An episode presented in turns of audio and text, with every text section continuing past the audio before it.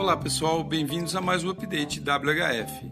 Colecionador paga 18 mil dólares por uma obra de arte imaginária. Isso mesmo, ele desembolsou quase 100 mil reais por algo que aparentemente não existe, mas que, segundo o artista italiano Salvatore Garal, não só existe, como ocupa o espaço em que está. Olha só.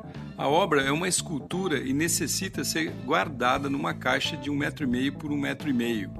O nome da obra é Lo Sono, em português aí Eu Sou. O autor diz que ela representa o vazio ocupado pela energia dela mesma. Por isso é imaginária. Agora, olha só o argumento desse artista usado para vender sua arte. Abre aspas. O êxito da venda dessa arte é um fato irrefutável. O vazio não é mais do que um espaço cheio de energia. O vazio tem uma energia que se condensa e se transforma em partículas, que, em resumo, se transforma nas pessoas, em nós, seres vivos. Quando decidi exibir uma escultura imaterial num determinado espaço, esse espaço irá concentrar uma certa quantidade e densidade de pensamentos, criando uma escultura que assumirá as mais variadas formas. Segura essa, hein?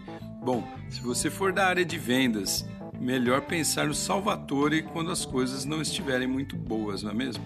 Ah, essa escultura imaginária dele não é a única. Ele produziu, se é assim que a gente pode chamar, uma outra numa praça em Milão, na Itália, que é delimitada por uma demarcação no chão e o nome dela é Buda em Contemplação.